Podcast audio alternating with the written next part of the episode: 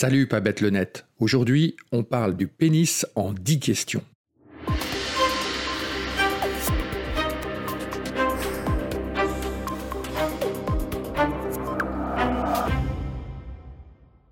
Euh, je voulais savoir euh, d'où vient le mot pénis? Pénis vient directement du latin pénis, qui partage la même racine indo-européenne pes avec le grec péos.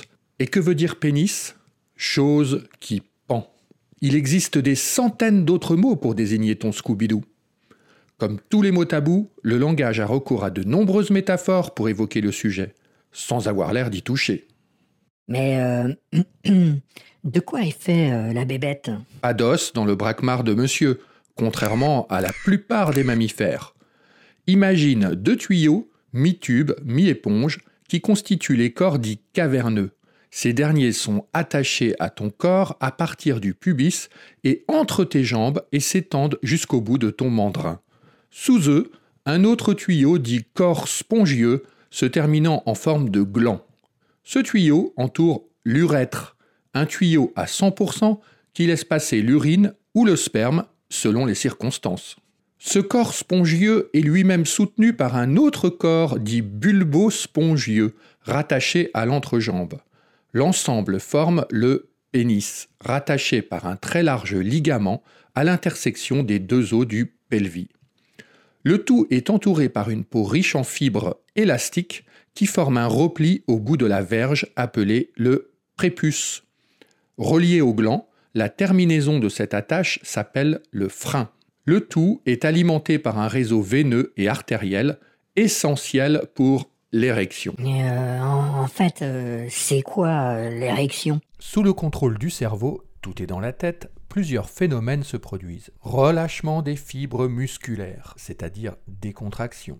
Vasodilatation des artères caverneuses, augmentation de l'apport sanguin dans le corps caverneux et enfin blocage de la circulation veineuse de retour grâce à des valvules et aux muscles du périnée. Et hop Et euh, comment je veux dire euh, Quelle est la taille moyenne d'un popole? Ah, c'est la grande question. Trois ados sur quatre se la posent. Ai-je la banane aussi grande que celle de mes voisins? Eh bien, les scientifiques, eux, ont la réponse. Ils ont mesuré 10 704 fois le thermomètre à moustache de 692 patients. Résultat, au repos, une longueur moyenne de 9,16 cm pour 9,31 cm de circonférence. Ok, euh, au repos, d'accord, mais moi, je voudrais autrement, quoi.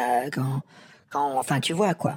En érection, le tricotin grandit évidemment et il atteint 13,12 cm de longueur en moyenne et 11,66 cm de circonférence. Ok. À noter que cette longueur moyenne serait plus petite que celle d'il y a 60 ans, d'un centimètre environ. Tu veux dire que mon grand-père On ne sait pas si cela s'explique par une façon différente de mesurer l'engin ou par les fameux perturbateurs endocriniens que les industriels nous font ingérer. Burk. Euh, La dernière fois, on m'a dit euh, petite bite. euh, c'est vrai Rassure-toi, on parle de petites crevettes seulement en dessous de 6 cm en érection. Cela concerne 2,28% des hommes.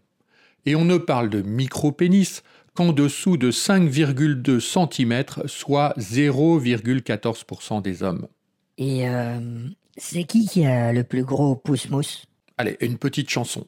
J'ai un Mickey Mouse, un gourdin dans sa housse, et quand tu le secousses, il mousse.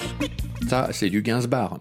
C'est l'industrie du film porno qui a valorisé l'idée qu'avoir une grosse pine était signe de performance. Du coup, les sociologues remarquent que nous sommes dans une situation nouvelle, avec des jeunes garçons qui ont des milliers d'occasions de voir la nouille d'autres hommes, et de se comparer à- des acteurs sélectionnés comme Rocco Siffredi et ses 22 à 24 cm de poireaux. Non, mais j'y crois pas. En passant, Rocco a une petite clarinette face au recordman Jonah Falcon et sa clinche de 24 cm au repos et de 34 cm en plein dur. Ah ouais, quand même. Euh, je voulais savoir euh, quand le macaroni a-t-il sa taille adulte? Ah oui, quand est-ce qu'il cessera de grandir? Eh bien, c'est un peu comme le reste de ton corps. Le moineau cesse de grandir à la fin de la puberté entre 18 et 22 ans. Et euh, au fait, euh, un gros membre, c'est signe de virilité ou pas? Cela dépend des époques et surtout de qui le dit. À l'Antiquité, un gros Johnson était surtout signe de vulgarité et de bassesse. Actuellement, dans certaines tribus amérindiennes, le statut social serait dicté par la taille du sexe masculin. Ben, c'est-à-dire? C'est-à-dire, eh bien, seuls les hommes ayant une petite sgeg seraient amenés à occuper les places les plus hautes de la structure sociale. Le chef, c'est celui qui a une petite bite. Aujourd'hui, le porno étant les talons, bah oui, une grosse tub, ça fait viril. Mais c'est ce que pensent les garçons, pas les filles. Et euh, c'est quoi le point de vue des filles euh, à ce propos-là euh, dont on parle? Eh bien, une étude tout à fait sérieuse donne en effet les détails. Des chercheurs ont demandé à 75 femmes d'observer et de manipuler des modèles de bistouquettes réalisés avec une imprimante 3D. Les modèles mesurent entre 10 et 20 cm de long et entre 5 et 17 cm de circonférence. on dirait un problème de maths là. On a ensuite demandé aux participantes de choisir, comme dans une réunion tupperware, parmi les 33 modèles proposés, celui qu'elles retiendraient pour une aventure d'un soir, ou celui pour une relation de longue durée. Et le résultat est intéressant. Ah ben, ça m'intéresse aussi. Fans de porno, écoutez bien. Pour une aventure sans lendemain, elles optent pour un calibre de 16,3 cm de long pour 12,7 cm de circonférence.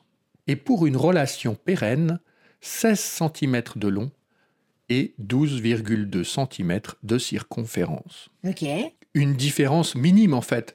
Pour une taille à peine plus grande que la moyenne, le plus important pour elle étant la largeur de l'asperge et non sa longueur. On y reviendra quand on étudiera l'appareil sexuel féminin. Et qu'est-ce qu'elles préfèrent les filles, à part la largeur euh, et pas la longueur? Une autre étude montre les huit critères qui font une belle biroute aux yeux des femmes. Écoute-moi bien et compare dans ton miroir. En numéro 8 et dernière position, la forme du méa, c'est-à-dire le trou au bout de ton zizi. En numéro 7, l'apparence du scrotum, Ben, c'est-à-dire? c'est-à-dire tes baloches, ton sac à valseuse. Seulement en numéro 6, la longueur de la tringle. Eh oui, encore un mythe de brisé. En numéro 5, la forme du gland. En numéro 4, l'apparence de la peau de la flûte de pampan. Et maintenant sur les marches du podium, en numéro 3, la grosseur du concombre galant. Pas sa longueur. En numéro 2, l'apparence des poils du pubis. Donc euh, Casanova, n'oublie jamais ton peigne. Et en numéro 1, l'aspect général. Voilà, c'est fini. Encore une preuve que c'est pas bête le net. Tu aimes, tu partages, tu commandes, tu donnes des idées de nouveaux sujets, tu t'abonnes, bref, tu fais ce que tu veux. À bientôt. Bon, ben. Ben, au revoir, hein. Moi, je m'abonne.